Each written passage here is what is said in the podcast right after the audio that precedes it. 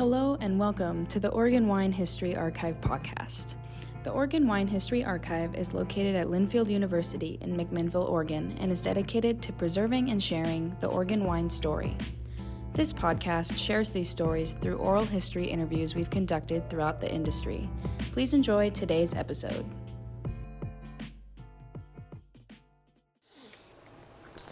All right, my name is Rich Schmidt. I'm here with Garrett Long. We're at the Troon Vineyards Tasting Room in McMinnville. It's January twentieth, twenty twenty-two. Garrett, thank you so much for joining us today. My pleasure.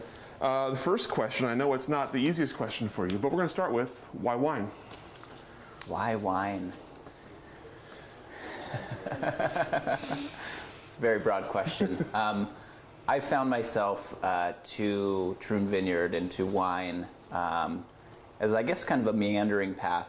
Um, my start in wine, I suppose, came in my college days. I went to Whitman College in Walla Walla, Washington, um, which they said back when I graduated in twenty ten that it's going to be the next Napa. And I think for more than a dozen years, it's continued to be the next Napa that's yet to really reach its its fruition as as stated goal. Um, but as a as a recent college graduate, I started working in a tasting room for my first summer. It was my first job after college, actually.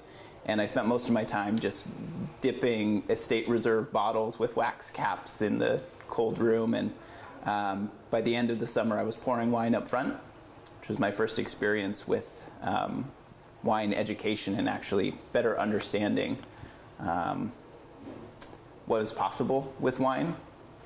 I took about, I suppose, a ten-year departure from working with wine specifically right after that um, and got into agriculture generally. Um, I worked on a couple of different farms in California for the last ten years and then worked my way back north. I grew up in Washington, so after working in Southern California for about five years and then attending grad school at U C Davis and then working in Napa, I've slowly and progressively taken steps back towards my roots. Um, and, and ended up in Southern Oregon as of this last year. In August, I started as the director of agriculture. Um, I came back around to wine, um, partly fortuitously. Um, we're working with uh, a biodynamic consultant named Andrew Beattie, who I worked with at my very first experience in agriculture um, in Ventura County, uh, and starting in two thousand twelve. And Andrew has remained a mentor of mine.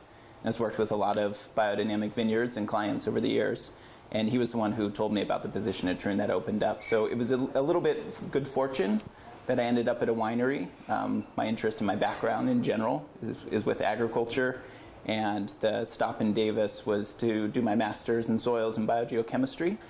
So really fell in love with soil science and microbiology and agroecology and those sort of intersections of all these really diverse sciences and things that I grew up passionate about, plants and animals and people and the environment and climate, and all of them sort of intersected as I saw it in soil science mm-hmm. and um, and biogeochemistry. So after doing my master's there, um, I became really infatuated with the relationship between soil microorganisms and plants, and then following that all the way up the line, especially when you think about regenerative agriculture and how healthy soils lead to healthy plants, which lead to healthy animals and people who consume them, um, and, and ultimately healthy communities, healthy, um, you know, world. Mm-hmm. Um, and I'm just fascinated by that connection that, you know, from the micro of microorganisms up to the macro of the entire planet, that there's this relationships between health um, that really starts in the soil. So that was where my interest in agriculture initially came from, and to find myself working at a biodynamic vineyard where there is such respect and deference for soil, and there's such a clear relationship between the soil microorganisms, taking the native yeast from the grape pumice that we return back to the compost and back to the vineyards, um, is just such a clear uh, connection and recirculation and reinvigoration of, um, of the whole Uh, soil ecology, that I am that much more motivated to continue working with wine because that connection between soil and place mm-hmm. is so clear in wine. So tell me about, uh, you mentioned uh, kind of discovering or wine or becoming aware of wine in college, working in a tasting room. Tell me about graduating college. What did you expect your next step to be, and what was mm-hmm. your actual next step? Yeah. Uh, well, interestingly, so I studied biology for my undergrad. Um, bachelor's degree in biology at a liberal arts school meant that I took a lot of different courses and got exposed to a lot of cool ideas.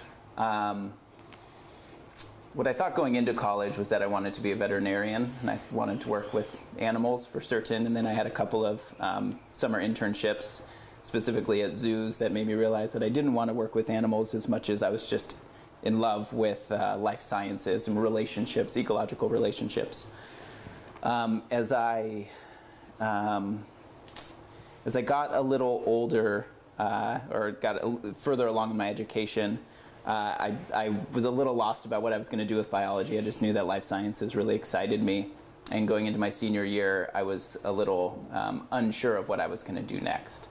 Uh, what ended up being my first job after my sort of summer um, was working for a nonprofit political organizing group called the uh, Public Interest Research Group, and it was actually here in Oregon. I was living in Eugene for a couple months and working as a campus organizer, um, and uh, it was it was really only through that experience, both the zoo experience and the experience doing campus organizing um, and community organizing, that I realized the things that I didn't want to do. And it's it's advice that I've given to lots of young people thinking about college or next steps or grad school or whatever. And I think that those experiences that tell you what you don't want to do are just as valuable as the ones that tell you what you do want to do. And so I had a couple of those experiences during college and towards and just after my first job after um, that made me realize what I didn't want to do.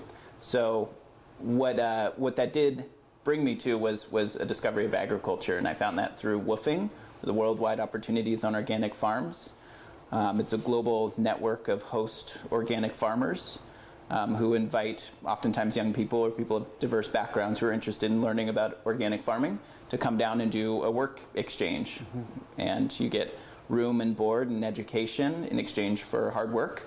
And I absolutely fell in love with it. I volunteered for three months on a diversified um, citrus and avocado farm and livestock. And we, I got there kind of at the ground floor, and we grew the vegetable garden and planted, you know, one hundred varieties of fruit trees, and got every kind of farm animal you can imagine, and built this diversified, beautiful, um, dynamic, biodynamic um, farm. Mm-hmm. um, and so, yeah, ultimately that was my experience that directed me toward what I really wanted to do with my degree, and it was working in the field with other passionate young people, learning about these ecological relationships, and all within the context of, you know, the early two thousands, thinking about thinking about climate change and ecological collapse and these things that are, you know, can be very overwhelming. Mm-hmm. um, that led me to want to think about solutions on a global scale. And so I think soil science and just how we manage terrestrial resources uh, uh, became really exciting for me. Mm-hmm. So at that point, that was your kind of introduction to biodynamics and yes. introduction, really introduction to agriculture. What, wh what was your next step at that point? Um, I continued working with that farm for about seven years. Um, after my three-month three-month internship, they hired me to uh, to direct the whole volunteer program or coordinate the volunteer program. So I was living with the woofers on site. Um, I did that for about the next two and a half years, and I was responsible for, you know, interviewing, hiring, onboarding, sort of indoctrinating all, you know, probably a hundred woofers during my couple years there. Um, to teach them about this this uh, this form of agriculture, you know, that a lot of people have either not heard of or heard some crazy stuff about cow horns or something. Maybe that's all they really know before coming. And through, you know, again, this immersive experience, working the land, making biodynamic preparations, having consultants come in, getting to do everything from animals to orchard work to habitat restoration to gardening.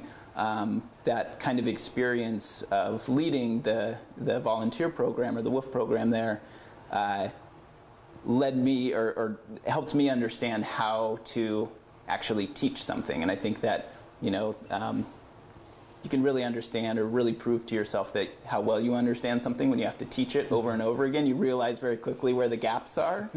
And so I got to um, have that practice for about two and a half years. Um, teaching people about biodynamics and about farming and, and practicing my own skills every step of the way.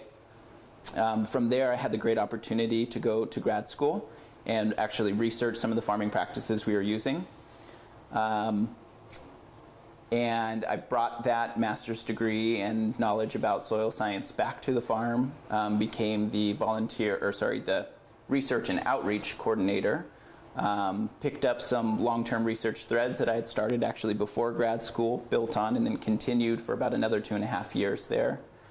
Um, and also on the outreach side, got to lead a bunch of farm tours and have this cool outreach connection with the public. Mm-hmm. Um, there were countless farm tours that I gave uh, with one hundred people we would invite. one hundred people would buy tickets and come Saturday morning and then Saturday afternoon and then Sunday morning and Sunday afternoon. And by the end of the weekend, we had guided, you know, close to four hundred people through the farm and given this immersive two-hour farm tour experience. And um, I think I, I felt a sense of pride leaving people feeling like just these saturated sponges of knowledge. Of just, they had never encountered this kind of farming system. They had never thought about the connection between, you know, microbial ecology and gut health and planetary health, and to actually make these connections and have people experience, um, have, have novel experiences through relationships with farm animals and with beautiful wildflower plantings throughout orchards and, and all of that. Um, was really, I think, impactful and really inspiring for a lot of people and inspiring for me,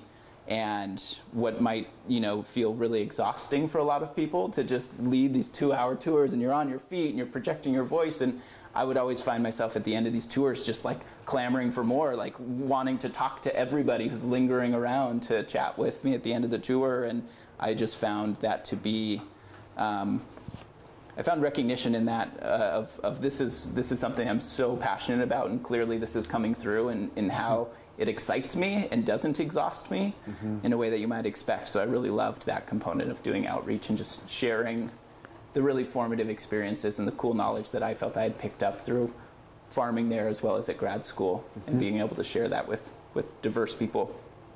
It's really cool. What was it for you about biodynamics that, that spoke to you and, and, and kind of inflamed that passion for you? Was there, is there something you can kind of specifically point to and say it's because of this? Yeah, it's a great question. You know, the way I, I, I think I think I would I would say there was two things. One is more broadly the fact that biodynamic considers a, a holistic approach to agriculture and considers the whole farm as a functioning organism that includes the people, the animals, the plants, the microbes, micro to macro. Um, I think that th that really speaks to me, um, being able to kind of have that thirty thousand foot up view of a farming system and be able to really look at relationships and not just look at them, but research them, meditate on them, work with them. Biodynamics, I think, really um, relies on uh, rhythms mm-hmm. and relationships. And those rhythms can change with the seasons, with the weather, with the people that are there, with every different aspect that's highly integrated within this really diversified farm organism.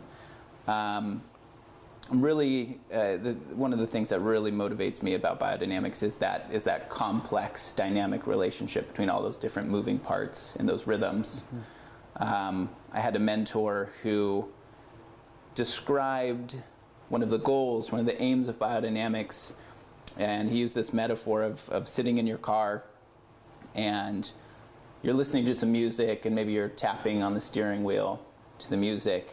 And then the rain starts coming down, so you turn on your wipers, and your wipers are kind of going at a different rhythm. Then you might be tapping to the music, and then, and then you know there's a flashing light up ahead, the crosswalk's flashing, and then that's, and and you have all these seemingly different rhythms happening at different times. And biodynamics really seeks to notice, observe, and then take action when those rhythms start to align. There might be that perfect moment where your windshield wipers just line up with the beat, that with the flashing and, and the people walking across the street, and it's that moment in which, um, you know, it might be a, a, a prime day to take some sort of action, like harvest your fruit mm-hmm. or cultivate the soil or whatever it might be.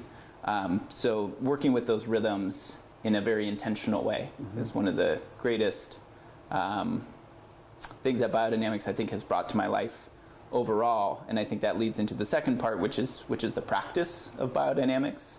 Um, really grabs me. Um, I, I compare the, the preparation work, the biodynamic preparations, to a practice, like a yoga practice or a meditation practice. Um, it's something that you can find deeper value in through that practice and that daily rhythm. Um, and the preparations you, you, you do seasonally. So, you know, most of them you work with only one time a year. You kind of get that one shot to have that practice physically working with it, but it gives you the entire year to be thinking about that. Why, why did Rudolf Steiner select that specific herb? What about the form? What about the relationship between form and function?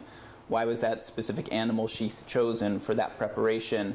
That level of contemplation, uh, I think, requires meditation and thought and picture forming in your head, um, these relationships. And so it gives you another perspective or a new angle to really perceive, again, all of these diversified, dynamic, um, interrelated parts of your farm organism, and to, and to bring rhythm and practice into what is otherwise already, for me, a, a very um, nourishing and sustaining practice of growing food, you know, healthy, organic, regenerative uh, food for my community, mm-hmm. for the people who I'm living with, working with, sharing knowledge with, the folks who we meet at the farmers market. You know, uh, I, I guess I wouldn't want it to go unsaid that that's a real primary motivator for why I'm just in agriculture in general. Yes, carbon sequestration and all that we, all the potential that soil and regenerative farming and biodynamic farming uh, present for these big global issues is extremely exciting,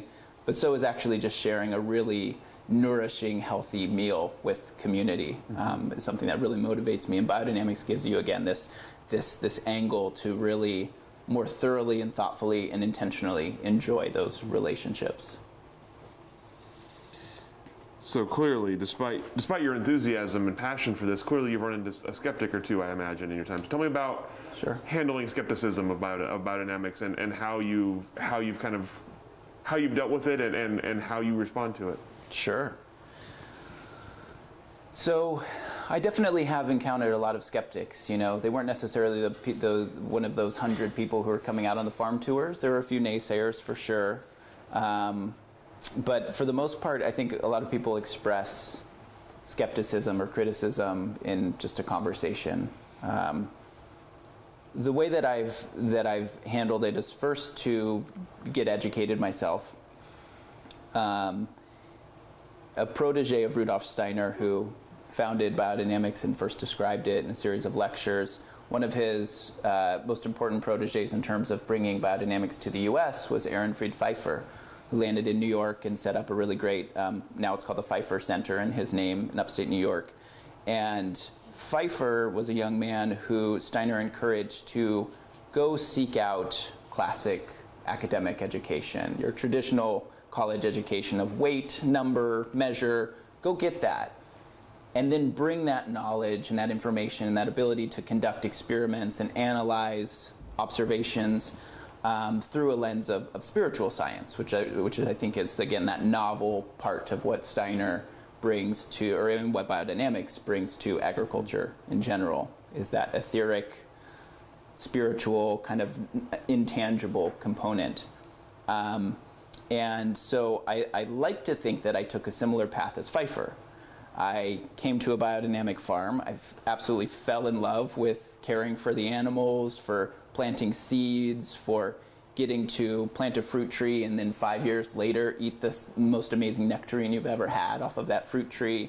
Um, that, that cyclical experience and that practice of farming made me fall in love with a biodynamic approach in general. And when I went to U C Davis and brought and proposed some research uh, ideas um, to my uh, advisor, Um, about about researching various aspects of biodynamics, you know, would it, did, do the preparations impact compost making and, and what, you know, aspects of that. Um, I, I faced similar skepticism from the academic community who um, oftentimes just uh, conflated organics and biodynamics as the same thing. Oh yeah, biodynamics is, is organic agriculture. There's just that thing about cow horns. It's like, it doesn't actually make it anything different. That's just something that biodynamic farmers do to make them feel, make themselves feel better or something like that. Was, was often just, it, it was just sort of written off as there's nothing different than organic. Um, and so I ended up not studying biodynamics specifically for my master's research. I looked at the impacts of compost tea, which was another one of the practices that we are using. Um, that's not specifically related to biodynamics, um, but is a form of biological farming or practice within biological farming. Um, so, you know, to, to your initial question of, of how have I dealt with that skepticism, the first thing is to go get educated and, and become informed, both in terms of the traditional understanding of agriculture, of soil science, of these, again, these relationships we keep talking about, um, but to view it with openness as to um, what benefit there may be to look beyond just weight, measure, and number. You know, what does spirituality bring to your farm field? And coincidentally, wearing a shirt uh, as an undershirt here, oops, I'm sorry, I just touched the mic, um, that says, keep the culture in agriculture. And I looked up the root of agriculture, and I wanted to understand where it comes from. And I found it really interesting. Cult means, uh, you know, you think of like a religious cult, but essentially, a cult is, um, is, is a shared set of values or, or reverence for something, an idea, a person, something like that. Um, and so a culture is, you know, a, a, a, a community of people who agree upon a certain set of values, right? Um, the root ag in Latin means field. And so the put together agriculture means almost to revere the field. Mm-hmm. To have deference or respect for the field. And I think in our industrialized, commercialized, conventional farming systems, there's not such reverence for the field, for the life, for the relationship between microbes and plants and, and all of the other, you know, um, global cycles of carbon and weather and water and these flows that are so dynamic in a farm field. Um, to me, I found such respect Um, through the practice of being very hands-on, by actually stepping off the tractor, getting down off of your horse and walking your field. There's a saying that the, the, the, um, the, farmer, or, uh, the best fertilizer is a farmer's footsteps. And I take that to mean that actually getting down there and having communication with your plants, actually seeing them and, and addressing issues that you might see instead of just driving past it and not noticing because of the, you know, the diesel fumes and the sound of the tractor, that you might not notice or have that connection with that plant or that field or that or your farm. Mm-hmm. Mm-hmm. Um, to me, I, I deal with skepticism by sharing the value that I've found in it, in the practice, in the spiritual practice, in the recognition of these rhythms, in the potential to build and layer off of those rhythms and build the complexity and build the relationships. And there's so many cool examples that I've seen of how a system can take three, four, five, ten years to really get going. But once that flywheel starts spinning, it spins faster and faster, and it spins on its own and allows the farmer to really be able to step back. And what was once a, a pest infestation that you felt you had to immediately react and respond and spray and, and kill the pest, Um, biodynamics has taught me the lesson that if you just wait a beat, that nature will often provide the pest suppression, the, the beneficial insects, the predators will come in, and and you don't have to spray that that you know toxic pesticide that has all of this collateral impact on beneficial insects. Um, yeah, so I, I hope it doesn't feel like I'm avoiding the question. I think I think. Um, The way that I deal with skepticism is just to share my own value and what I've learned and come to appreciate, both in a, a traditional academic sense and more of a spiritual practice of farming. And, and I found good receptivity when I share my own experience with people, and encourage them to get out there and put their hands in the soil. Um, it's a really cool study several years ago that found that there are actually bacteria in the soil that help that that uh, produce dopamine, or, or it stimulate our body to produce dopamine, and that there is a true relationship that gardening really does provide therapy. It provides happiness, and little did we know that there was an actual biological basis to that. It, it is another life form in the soil that we breathe in that stimulates this dopamine release, which I think is just so cool. And I and so I just I always encourage the skeptics to just get out there and try it and maybe suspend their disbelief, um, and and they'll get some free therapy out of it and maybe feel inspired to um, integrate some of these positive practices in their own life. So you, tell me about your your time. You mentioned kind of going back to U C Davis and and, and bio biogeochemistry, which I did not realize until doing questions for this was was a thing. uh, so f f describe biogeochemistry for us and and, and sure. what what the studies were like, and tell me about, you mentioned kind of your focus there, but tell me about some of the some of the takeaways for you from your from your higher education. Sure. So biogeochemistry, of course, is just slamming together those three different sciences that stand on their own. You know, somebody can get a master's degree or a PhD in any of those topics specifically. Um, biogeochemistry is, in, in, in a simplistic way, just another name for soil science. Um, and the reason I, I think why that is the name of the program at U C Davis is the uh, incorporates the acknowledgement of biology. Soil is very much alive. You know, there's more living organisms in a handful of living soil than there are people on the planet, which is staggering to most people. So the biology is very much in soil. The chemistry involves all of the bi biotic and abiotic chemical reactions.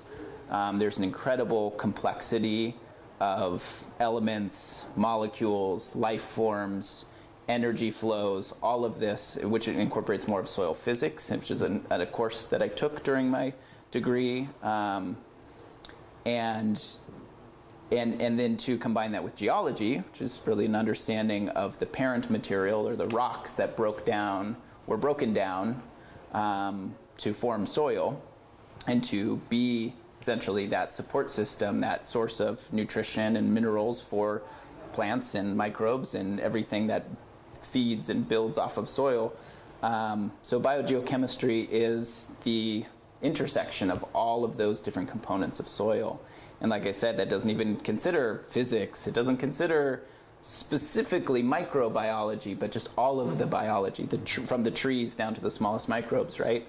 Um, and uh, yeah, it was, it was, it was, again, it was, it was, uh, if there's not a theme here of, of noticing all of these relationships, these intersections, these connections, um, that really inspired me about soil and made me fall in love with soil.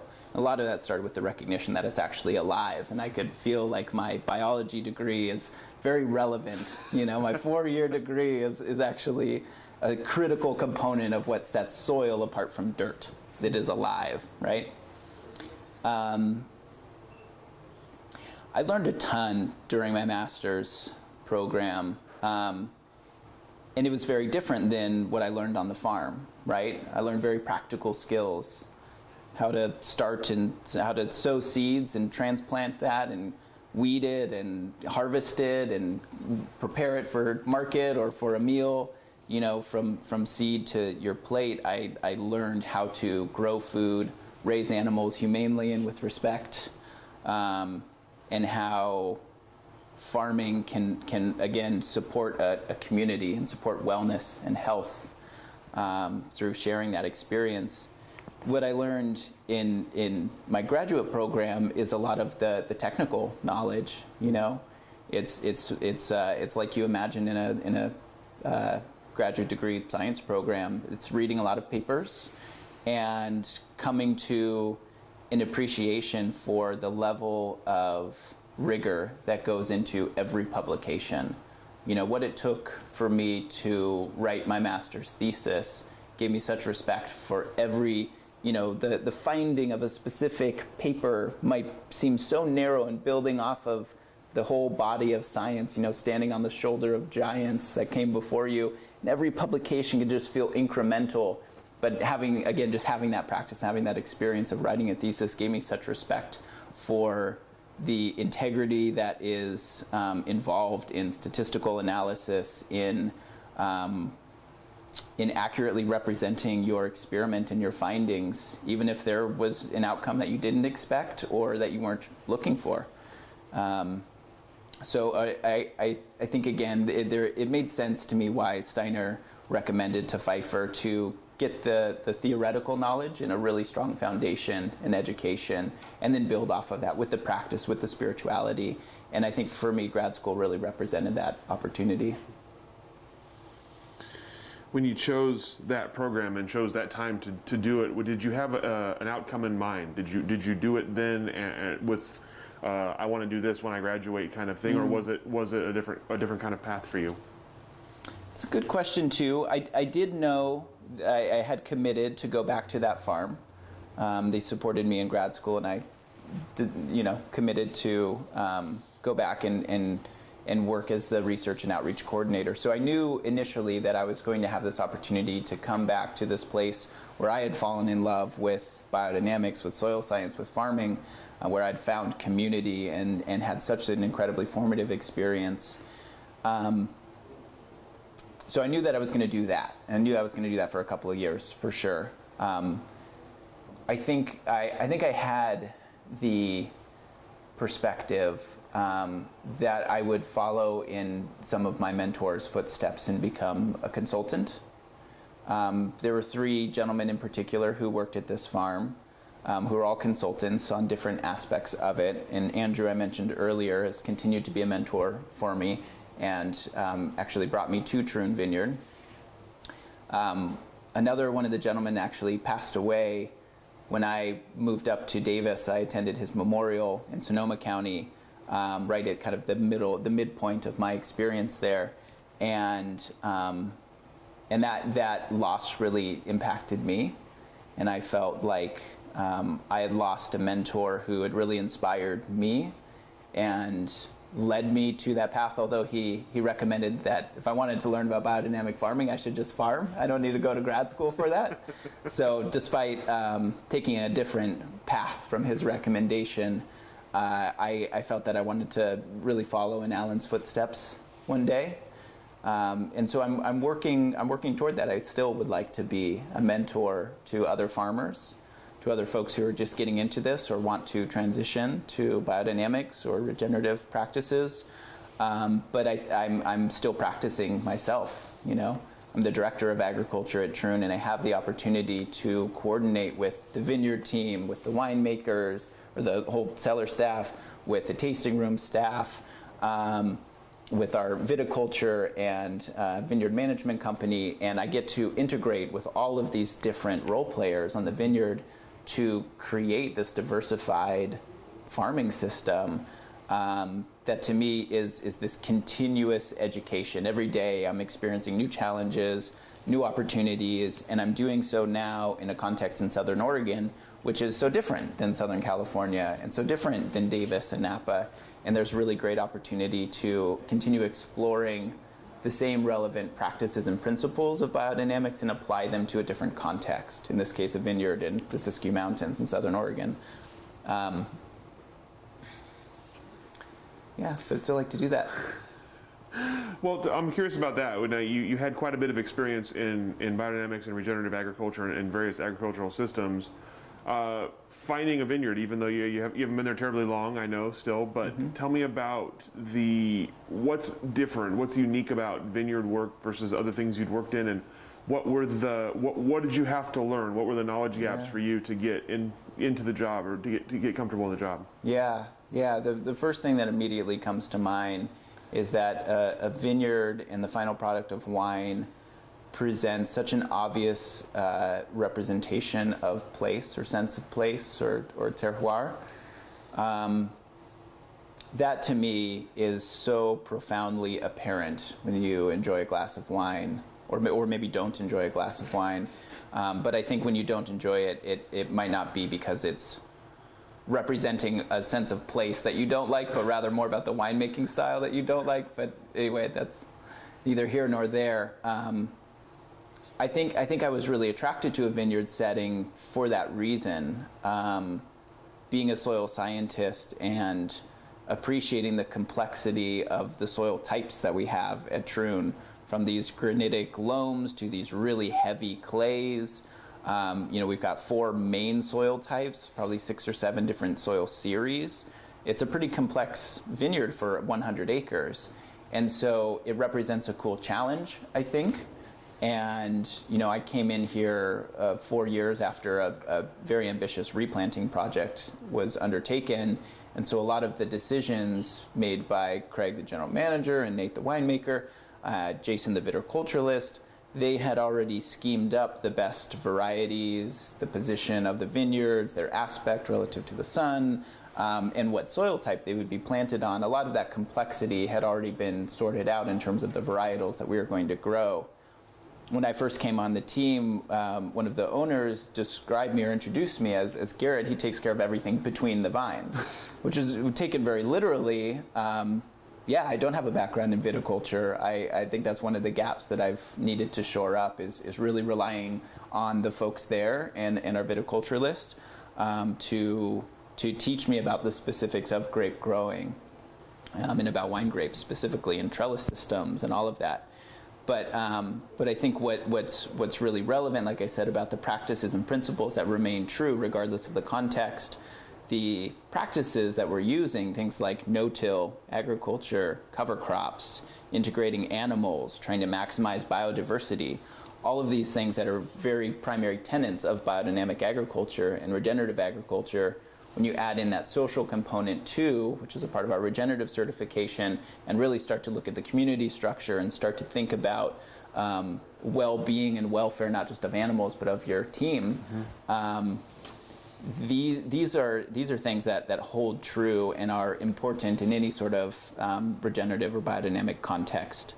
Um, so. You know, geeking out on the soil uh, complexity there really led me to to develop, and especially as I arrived just before harvest and got to experience not just wines from Troon, but a whole plethora of different wines, different varietals from different regions, old world, new world. Uh, it's a cool season grape, warm season, you know. Um, all of this exposure that I received, an education that I received um, from the teammates, my teammates at Troon, really led me to appreciate that wine can so perfectly represent place, soil type, climate. Um, and, and as I uh, was inspired by Craig very recently to, to bring in that social component as an aspect of terroir. I've always thought of it as, oh, this is, this is like soil and climate and these like non-living things that are presented in the complexity of a wine. And Craig actually introduced me to the idea that, that the social component or the culture is very much a part of terroir as well. And I just think that that um, is it's just, just so apparent to me and so true um, and such a clear expression in wine, more so than, you know, an avocado or a lemon or a tomato can be. Although those, you know, you, you can, of course, have that same level of nuance Um, in a really great heirloom tomato, but you might not know that it's from Burgundy in a way that you can know that wine is from, you know, the Applegate Valley, mm-hmm. Oregon. So when, when you were hired, tell me what you understood your role to be, uh, what you thought what you thought you were getting into, and how much of that has been what you've actually gotten into. Yeah. Yeah, the, the, the role's definitely evolving, and I think a lot of it is, a, is, is in relation to these seasonal rhythms. Um, something that was true for me in agriculture in California is there's not really a down season. There's not a winter time. Um, but I think biodynamics provides this lens, and I think just in general, in, in cooler northern climates, there is a there is a down season during the winter. There's a period of reflection and contemplation. How did this year go? There's that, that period of planning for next season. What am I going to do different, you know? Um, What new challenges am I going to take on? Um, what new layers of complexity are we going to add in here? We're going to breed the sheep this year. We're going to double, you know, bring in another chicken coop or build another chicken coop. You know, what, what, uh, that period of reflection I think can be really important. And it wasn't anything that was ever a part of my first ten years of experience in agriculture. Um, so one is I've, I've really appreciated how the seasonal rhythms, especially these post-harvest rhythms, which I don't have to tell you, the harvest season can be very um, uh, both exciting and exhausting, right? Long hours, um, but to come out the other side of that and have the whole cellar full of barrels of wine um, and be able to share in that final celebratory harvest dinner with everyone, Um, that, that sense of accomplishment is really motivating, and how that can lead into this winter period of reflection um, has, has been really um, enlightening in, in a way that makes me feel more balanced and prepared to enter into this next season. Mm-hmm. Um, my job description um, has panned out more or less how I expected. Um, I've repeated often what Brian had said about Garrett takes care of everything between the vines, because I think as general as that is, it's accurate. Um, you know, I'm helping to make compost and running. Uh, composting is, is one of the most critical things that we're doing. Admittedly, I'm biased. I'm from the soil microorganism perspective and seeing how important that is. Um, composting is is... just incredibly um, relevant to what we're doing. So from composting and cover cropping, um, managing our sheep and our chickens, maybe one day cows, as the farm continues to grow and diversify, um, as well as all of the wildlife. The birds, you know, we're, we're actively this winter time during this slow season. Our vineyard crew, which we keep on staff year round and provide, you know, year round employment and benefits. Um, the guys have shifted over to making owl boxes, barn owl boxes and western bluebird boxes to attract wildlife into our farm. Um, of course, there's all kinds of mammals and rodents, which are often perceived as pests in vineyard systems or on farms, um, which are very much a part of it. Um, You know, there's so much diversity with the animal systems that whether it's the perspective from livestock and poultry or from wildlife and habitat restoration, um, there's a real uh, integration of animals that I find really inspiring. That's a clear part of my job that has come to fruition as we uh, do more rotational grazing, and we'll continue to expand um, the areas of the farm that the animals are grazing, which includes the vineyards this winter time and will include other areas. Grazing down cover crops, mowing down our hayfield after we harvest it. Um, it's all very exciting future of the of the livestock program at Troon. Um, and then and then the the part of it that I know is coming that really speaks to my background um, at Davis is is along soil science and soil testing. Um, You know, there's a really comprehensive soil study done back when um, when the new owners purchased Troon, and in twenty seventeen, a really comprehensive soil study dug seventy-five backhoe pits, analyzed the soil, and that was a part of deciding where to plant and when and what varietals and all of that. Um, and we're going to follow up this spring and do another comprehensive study. We're not going to dig seventy-five backhoe pits, but we've got about twenty sites that are the same G P S coordinates of when um, we sampled those spots back in twenty seventeen, and we're going to follow up and essentially take a baseline or set up a baseline study that will become a long-term soil health monitoring program um, that incorporates not just the chemical measures and the nutrients and the minerals that the plants are um, accessing, but these other biological and soil health components. Mm-hmm. Um, metrics of, of soil health. Um, so some of that is, is, is a, a requirement of our certification, and some of that is our desire in-house to be able to better understand the complexities and the relationships between our farming practices, between the quality of the wine grapes, between the quality and the chemistry and the quality of the wine and the whole experience. And I think to actually make that data-driven mm-hmm. is one of the unique things about Troon. We're very much through and through a biodynamic farm, but we do so from a place of, you know, academics and scientific rigor, and, and, that, and that upcoming soil study um, will be a launch pad for um, a new uh, understanding potentially of how our practices have influenced these measures. I'm curious from your perspective, what will, how will you be gauging success? What, what will, what will you, what, what will show up in the process and in, in the farm and the wine and the grapes that you will have deemed that your, your work is successful? Yeah, yeah, I, I think um, first of all, a measure of success is, is getting better every year. Um, even incremental change um, is so important, and those measures specifically, some of the things that I care about are, are organic matter or carbon in the soil. Um, there's a very distinct relationship between organic matter and water holding capacity of soil, and as we increase organic matter, we're increasing our ability to both infiltrate water and, and create the sponge that is the soil to hold on to water and make that accessible to the plants throughout the, the dry season in the summer. Um, so first and foremost, I think, I think soil carbon is, is a critical measure of success, of health in the whole system. Um, and, and there are some direct ways, like I said, with water holding capacity, and then there are some indirect ways that I think we can uh, associate soil organic matter with success, mm-hmm. or, um, you know, a, a pleasurable glass of wine.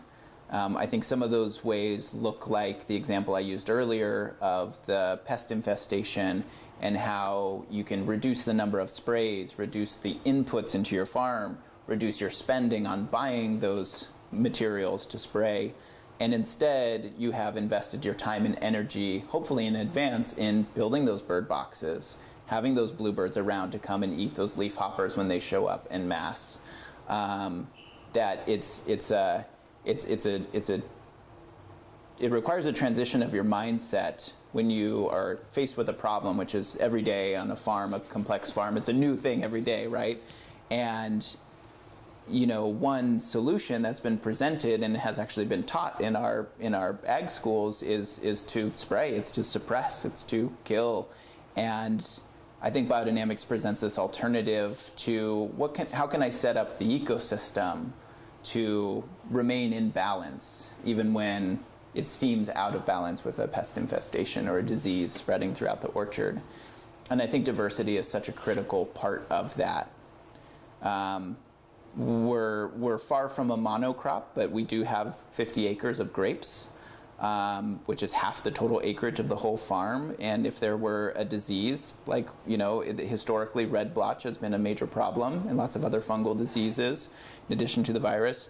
Um, and, and those diseases can spread throughout to monoculture. And again, biodynamics presents an opportunity to integrate other plants, animals to help suppress that, wildlife to help keep things in balance, and diverse soil ecology that helps prevent and suppress some of those pathogens in the first place. Um, I think I lost the, the thread. Oh, no, it's, I was actually, I have a good follow-up for you. So tell me about, from Talking about your, your wine, appreciation of wine itself. Yeah. So you, you, you have these measures of success, yeah. in the soil and the plants and the fruits. Um, tell me about how that translates into, into the wine, and, yeah. and how much mm. uh, how much appreciation of wine you have to have to understand that, to see the, to see the progress. Yeah, yeah. Um, I think what I want to share is that idea of doing less maybe, or doing, doing differently. You know, I think, I think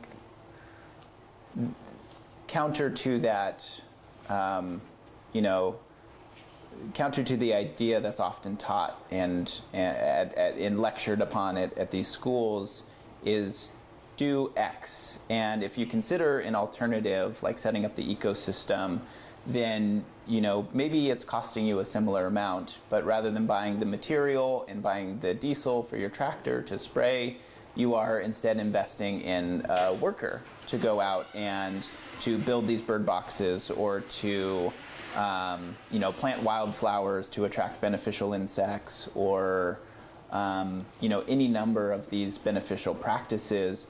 You're redirecting your resources, both financial and energetic and human, all of these forms of capital that you can invest in your farm, um, and you're investing in setting up this ecosystem that can, once that flywheel is spinning, essentially take care of itself and allow you to, to step back and not be so hands-on. Um, in time, as these systems get set up and become more balanced and more self-sustaining, the, they do require fewer inputs, less water, um, you know, fewer financial resources, less investment in importing whatever it might be, compost or fertilizers or, mm-hmm. or inputs. Um, and I think that they can start to make a lot more financial sense uh, in time after that three, five year transition. So I think a measure of success, as you know, potentially lazy maybe as it sounds, but being able to do less, less involvement, less hands-on, less struggle with the day-to-day challenges, I think is a measure of success. Because what I think that really allows you to do is to then focus on other aspects of your life. What about your family? What about your own professional development or your education? Um, you know, what about volunteering or contributing to a community effort? You know, it's, it's hard for farmers to find any amount of free time, I think. But I think being able to set up a system that is able to support itself, both financially, biologically, and hopefully nourish you and your family and your community, that, that hopefully allows you to redirect some of those energetic resources into other meaningful parts of your life. And I think that's a real measure of success. Can you taste that in the wine? I think absolutely. I think I think that pleasurable experience is of, of sharing, again, community and healthy food and great ideas, hopefully over conversation or a meal, is only elevated by a glass of wine that is, again, representative of that place, of that intention, of that idealism. I think that it, that was required to grow that, and I have such pride, especially as we made it post-harvest into the holiday season, sharing all of these Troon wines with my family. It's been such um, uh, uh, an exciting and beautiful way for me to share these things that I'm so passionate about with in a way that it really translates when you get to taste natural wines, these low intervention wines. Um, and so I think that that whole kind of do less or do nothing mentality, if, if that can succeed in the field as I'm describing, eventually in the cellar as well and in the winemaking process, if you're able to do less and just let the natural populations, natural yeast ferment in a way that your grape chemistry is great and your microbiology is great, and allow you as a winemaker to be able to step back and just let that process happen naturally, um, I think that's a similar measure of success. Yeah. Take a quick pause. Christina, would you mind grabbing the keys and moving the car just so we don't get... It's in the very front pouch of the backpack. Thank you. I just realized something that popped into my head. Yeah, no worries. Um, um, you, a word you've used a lot is in, intentional. Yeah. Um, and we hear that a lot when we talk about biodynamic farmers or, or um, grape growers. I'm curious, intentional to you, what, what does it mean? Why is it important? Yeah. Well, I think it kind of gets back to what I was saying earlier about having reverence for the field. Um, I think a farmer who respects life and understands that a seed is a, is a little powerful packet of life, that when planted into a context of healthy soil and the right water and the right temperature, the right time of year, that, um, that, that, you can create, that you can create not just calories to feed, to feed the world, mm-hmm. as is often repeated, but to really nourish yourself, your community, and the world. Um, I think requires a certain perspective that um, that that that life, that you have respect for life. Um, I think that's that's uh, clearly demonstrated in in reducing or eliminating the use of pesticides and fungicides and these biocides, these kind of broad spectrum uh, materials that are designed to be targeted towards certain pests on certain crops, but oftentimes have total collateral damage on all of these other beneficial role players. And we've seen that again and again um, in, in systems. It, to me, the intention behind that is to try to grow more food and make it make sense for your bottom line. And I can understand why that's an attractive uh, concept. Um, but I, I think that when you consider the collateral damage, I can't morally uh, find alignment with using those kinds of like products that are ultimately designed to end life. Mm-hmm. um, I, I learned a lesson from one of my other mentors. He used this this form of martial arts called Aikido um, as a metaphor for, you know, again, all those daily problems and those new challenges that arise on a farm are these things that can feel very antagonistic. And you as a farmer, you have to fight them off, and you have to beat them down, and you have to dominate and win. And, and as I understand it, and I'm not a practitioner of Aikido, but as I understand it, one of the ideas is to redirect energy against your opponent. And to rather than see these things as antagonistic and something that you have to fight against, to see, to focus your energy on things that are going to create life, on setting up a context, uh, context that are going to support healthy plants or bring in wildlife or um, you know, provide great opportunities for local people um, to work and make and livelihoods. And um, I think that that um, those are those are again measures of success, I think, that. Um, That, that require a certain deference for the system, a certain intentionality with what you're trying to do. Um, and I think that by perceiving the farm as this holistic organism and seeing these relationships, your values by necessity have to rise above. And yes, they include your bottom line and your financial stability, but they, you know, sort of in nature have to rise above simply that. Hmm. Um, so I think intentionality finds form in biodynamics in a lot of different ways, but I think um, a lot of that is rooted in just deference, sort of um, the, keeping the culture in agriculture. Can't say it any better than my shirt does. uh, I'm curious, from your perspective, uh, so relative newcomer to the Oregon wine industry, what, uh, from your perspective, what do you see in the uh, in the industry as a general? In, at the mm-hmm. in the industry in general, um, as the uh, how are the farming practices? How, how is the biodynamic scene here? How is the organic scene, regenerative yeah. scene? What have you seen so far, and what are your kind of hopes for the future of it? Yeah, yeah, I um, I'm really enthusiastic about the the regional biodynamic community that exists here.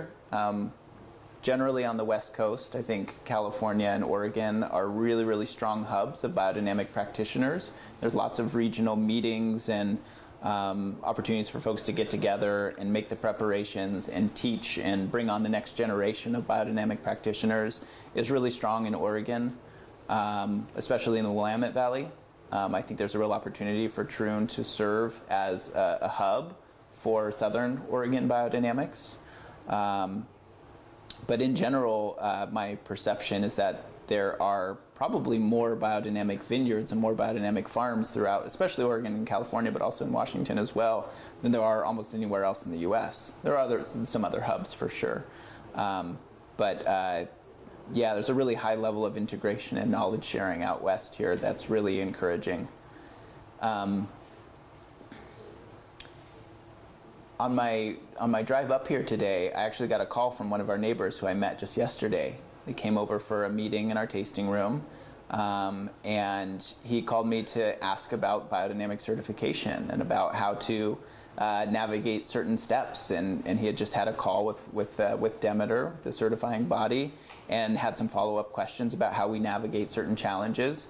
And, you know, I think that, that at Troon we really want to serve transparently as a resource of information for our neighbors, for our region, for other vineyards, no matter your context. If we can, if we can demonstrate how it can make sense in a, in a Southern Oregon context, mm-hmm. and we can make those mistakes and hopefully save you from making those mistakes as well, then, you know, we want to share that knowledge. We don't want to keep that close to the chest. I think there's no real benefit of having other people struggle through the same challenges. Instead, sharing that knowledge sharing is so important. And, um, and again, I think it's just a natural um, part of biodynamics is that there's not so much competition, I think, as there is, or at least perception of competition that I pick up from in other, maybe other crops or other growing regions. Um, where there's, there is much more proprietary information and guardedness. Um, I don't feel that in the Oregon wine community at all. I've been very warmly received on a number of vineyards that I've visited, and we've similarly hosted and given tours and tastings to all kinds of other folks who have who are really interested in coming out and learning about biodynamics or learning about the new directions that Troon is going. Mm-hmm. And um, and I, yeah, I just feel this warmth and this this receptivity to what we're doing. And I can just say also from the soil science side as well, I've never heard soil be such a buzzword until I like happened upon this thing that I fell in love with, and all of a sudden, you know, there's there's documentaries, and there's The Biggest Little Farm, and there's Kiss the Ground, and there's, you know, uh, all of the, the Symphony of the Soil. There's all of these documentaries that have really put the spotlight on soil. And in fact, the United Nations uh, had uh, pronounced or uh, announced twenty fifteen as the International Year of Soils. It was my first year in grad school. And it was so cool to have a global spotlight that felt very aligned with the time that I was like, well, I love this too. Cool, cool, cool. Like I, now I get, now I get to be, you know, the preacher at the pulpit talking about this stuff that I find really enthusiastic. And there's and there's an enthusiastic audience to to hear it. So um, you know, there's there's all of the the negative Uh, things, the climate change, loss of biodiversity, um, drought, wildfires. There's all of these issues that um, to me are so clearly related or, or, or so clearly have solutions in agriculture and how we manage our farms and how we manage um, soil carbon and how we try to sequester it um, through our practices, that I, I think we're, we're at this real watershed moment where as more farms and farmers are, are receptive to this, and there's more of a spotlight and there's more opportunity through documentaries, through social media, through wine archives, you know, that, that there's more opportunities for people to learn about this. There's also more workshops and education. There's more interest within the universities and academia to be studying these topics. Um, yeah, there's, there's, a, there's a real... we're really poised, I think, for growth. More biodynamic farms, more regenerative farms, and more, regardless of whether you're certified or not, just more carbon in the soil, and that's only going to benefit the planet. Mm-hmm. Mm-hmm. So obviously, in the, the years the archive has been around and documenting the Oregon wine industry, we've, we've seen a huge growth in biodynamics within the industry specifically, and a huge, um, obviously it's become much more popularly known and understood. So, as you look ahead for biodynamics in the coming years and, and decades, what yeah. are the next big milestones for you in terms of uh, acceptance, in terms of success, and uh, what, what what are you looking forward to from it, from from biodynamics yeah. or regenerative agriculture? Yeah, that's a great question. Um, the first thing that I think um, that I'm looking forward to is to celebrate the hundredth anniversary of Rudolf Steiner's lecture, the agriculture course that he gave in nineteen twenty-four. So we're fast approaching the hundred year, the centennial celebration of the introduction of biodynamics. I think that will be a milestone in itself, especially in recognizing the growth in that in this sector um, in the last couple of decades. Um, So I am excited about that. It, it feels nicely aligned that Troon is approaching our fiftieth anniversary, just two years before the centennial of biodynamics. It feels, again, appropriately aligned, kind of right place, right time that I find myself, um, and very enthusiastic to engage in, you know, regional gatherings or maybe a national gathering, and, and actually collaborate with some other practitioners to, um, to host an event and a celebration. Um, so that's one thing I'm really looking forward to. Um, Along those lines, um, are creating regional groups or strengthening existing regional groups uh, of biodynamic hubs, um, particularly in Oregon. Um, I, in addition to farming, I also sit on a nonprofit board for the Josephine Porter Institute, which is a nonprofit that is um, supporting uh, biodynamic education and research, particularly around prep making, with the mission to heal the planet.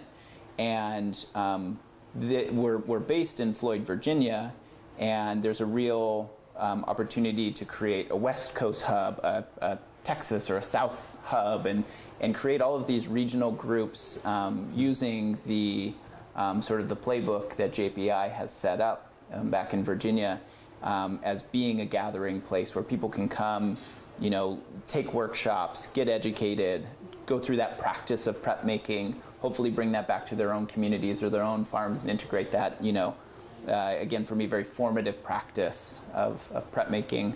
Um, so that's another thing I'm really excited about is, is the role that J P I can can play in strengthening those regional hubs. I think that's a direction that biodynamics is going, and it's going to really help um, not just create more biodynamic farms and farmers, but um, hopefully create a better understanding um, for the wider community. Mm-hmm. I think that's one thing that, that this wine bar here on third Street in McMinnville is doing is, is creating an opportunity through, you know, the displays, the education that we have on the walls, as well as the wine educators here, to be able to help people who may not know the first thing about biodynamics start to develop an appreciation. Mm-hmm. I just heard the other day that Montanora, another biodynamic estate, is also building a, a wine um, bar here on third Street, oh, cool. on the other end as well. So um, I think that's great. You know, maybe it could be seen as two, competition of two biodynamic wine bars, but to me, because of the collaborative nature of biodynamics, I think that's only better for biodynamics. That's going to be mm-hmm. um, only contribute to a better understanding and appreciation um, for this unique sector of wine. Um, and then uh, the last thing, oh, I don't remember. I feel like there's one other thing I was really excited about for the future of biodynamics. Maybe it, it'll come to me. If it comes back, yeah, feel free to pop it in. That's, that'll be kind of cool having biodynamic bookends here on third Street. I like that. That's really nice. Yeah. Uh, when it comes to Troon specifically, tell me about uh, future. You've talked about some of the projects you're working on already. I know you're not even, barely even got your feet wet. Yeah. What are you looking forward to um, sort of uh, from your role and, and for the yeah. future of the, of the business in general? Yeah. Um, there's there's several things. Um, I would say uh, first and foremost, and, and very uh, relevant to timing, we just had you know a budget meeting where we really planned the the whole twenty twenty-two season, and integrate expanding the whole vegetable garden production up to two acres is really exciting. Um, we just bred our sheep, so we're going to have um, hopefully another dozen or so lambs born in May. I'm really excited for the expansion of the livestock program and for the chickens too. Um, but I think in addition to just growing the farm in terms of the products that we offer, that's really exciting to me, um, is to is to host, as I'm saying, educational events, farm tours, farm dinners, um, and folks who just come by the tasting room as well, to host them on the farm, on the vineyard, um, to create more experiences, mm-hmm. um, I think is, is, a, is a really exciting direction that Troon is going. Um, again, just with the transparency, our desire to share our knowledge, our mistakes um, openly and transparently um, means inviting in you know, researchers. You would collaborate with O S U, um, currently on a bunch of studies. Um, we're doing microbiological assays and, and using um, a, a firm in California for that. Um, all of the soil testing that I talked about and the long-term soil health monitoring is really exciting. These sort of collaborative research efforts, um, I think, will hopefully provide, again, just better understanding and appreciation for how these practices, whether they're specifically biodynamics in the preps or whether they're more of where there is that overlap between regenerative and biodynamic farming um, in regard to you know no-till and, and composting and animal integration, all these things are, that are um, you know similar across the certifications. Um, yeah, the bringing out more people to the vineyard and getting to share the experience, the aesthetic beauty, the serenity and the peacefulness. Mm-hmm. um, Uh, is of, the, of just these territorial views of the mountains um, is just it's it's been such a fabulous place for me to get my feet wet in these first five months and to really look to the future in which I get to share with everybody else who comes to visit, regardless of your experience, whether you're in the wine industry, whether you're just a, a consumer, whether you're growing, or whether you're just interested in you know meeting our guardian dogs.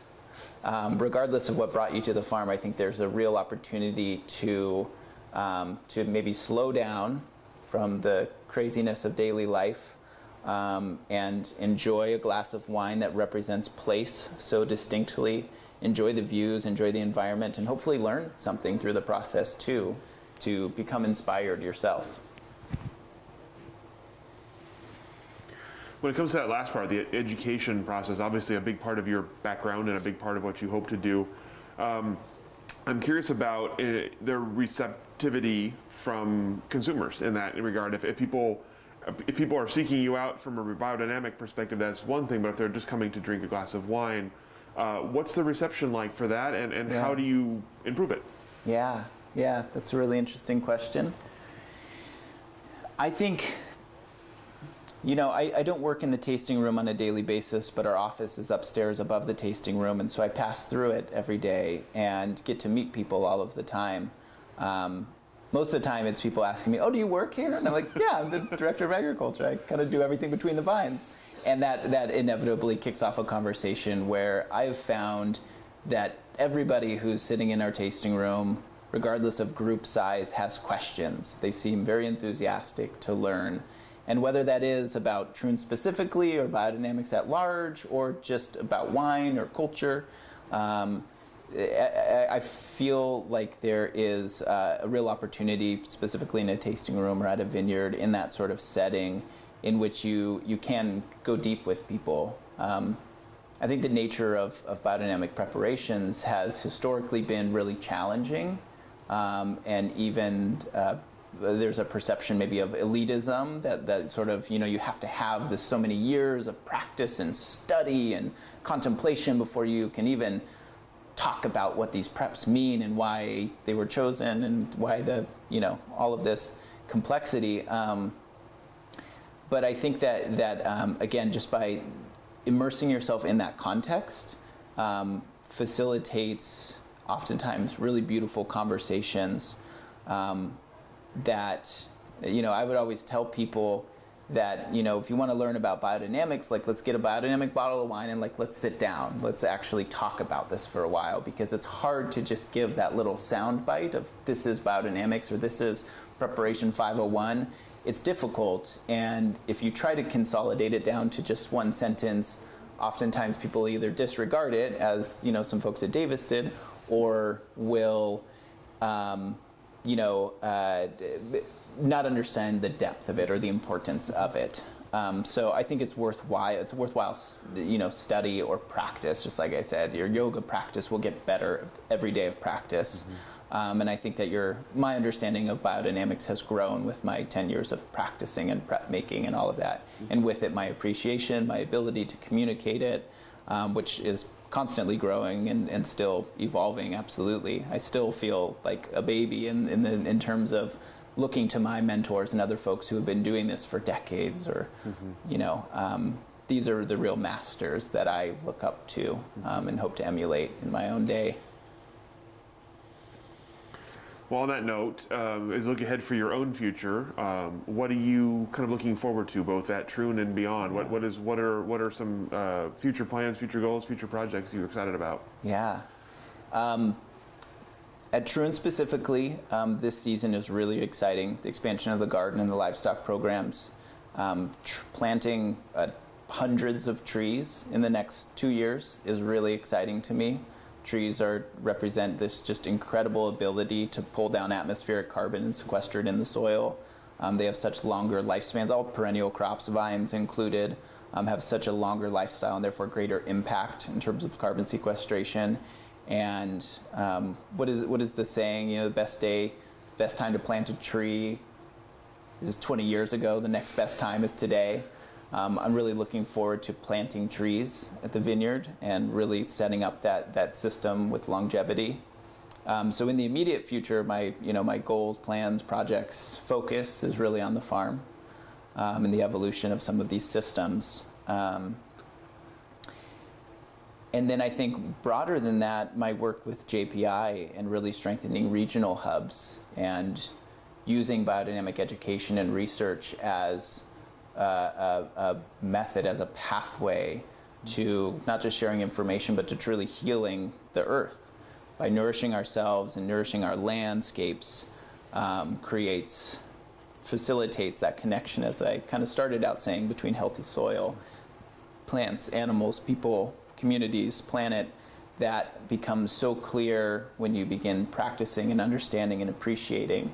And again, deepening that, that reverence for the field and that reverence for the community, for the workers, where your food comes from, the practices that were used to grow it, the health and the sustainability that it offers to us, not just as individuals, but as community members and global citizens. Um, I think there's a real opportunity, and, and I hope to engage in that, continue engaging and working in that intersection between people and, and, and you know, farms and communities to, um, to really elevate our appreciation, respect for each other and for the land. Excellent. That's all the questions that I have for you. Is there anything that I didn't ask that I should have? Anything we didn't cover here today that we should have covered? Open mic, basically, to say what you need to say. Yeah, yeah. Well, thankfully, I, I feel like I've been on my soapbox pretty good.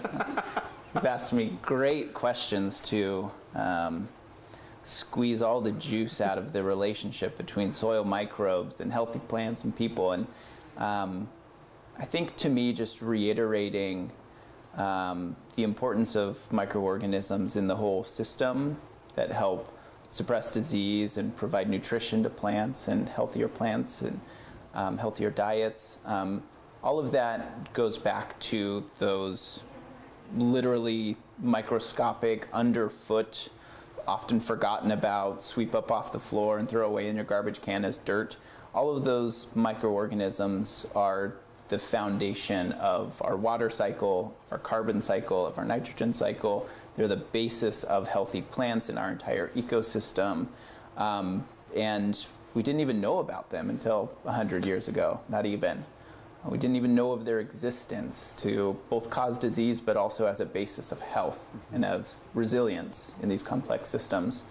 And I think um, I always try to make that really prominent when I'm giving farm tours and, and preaching, as I feel, about about soil health, um, is that it, it often it stems from these things that we can't even see, and it's hard sometimes, or, or maybe it's easy to just disregard or not have such reverence or appreciation for those things that are out of sight and underfoot.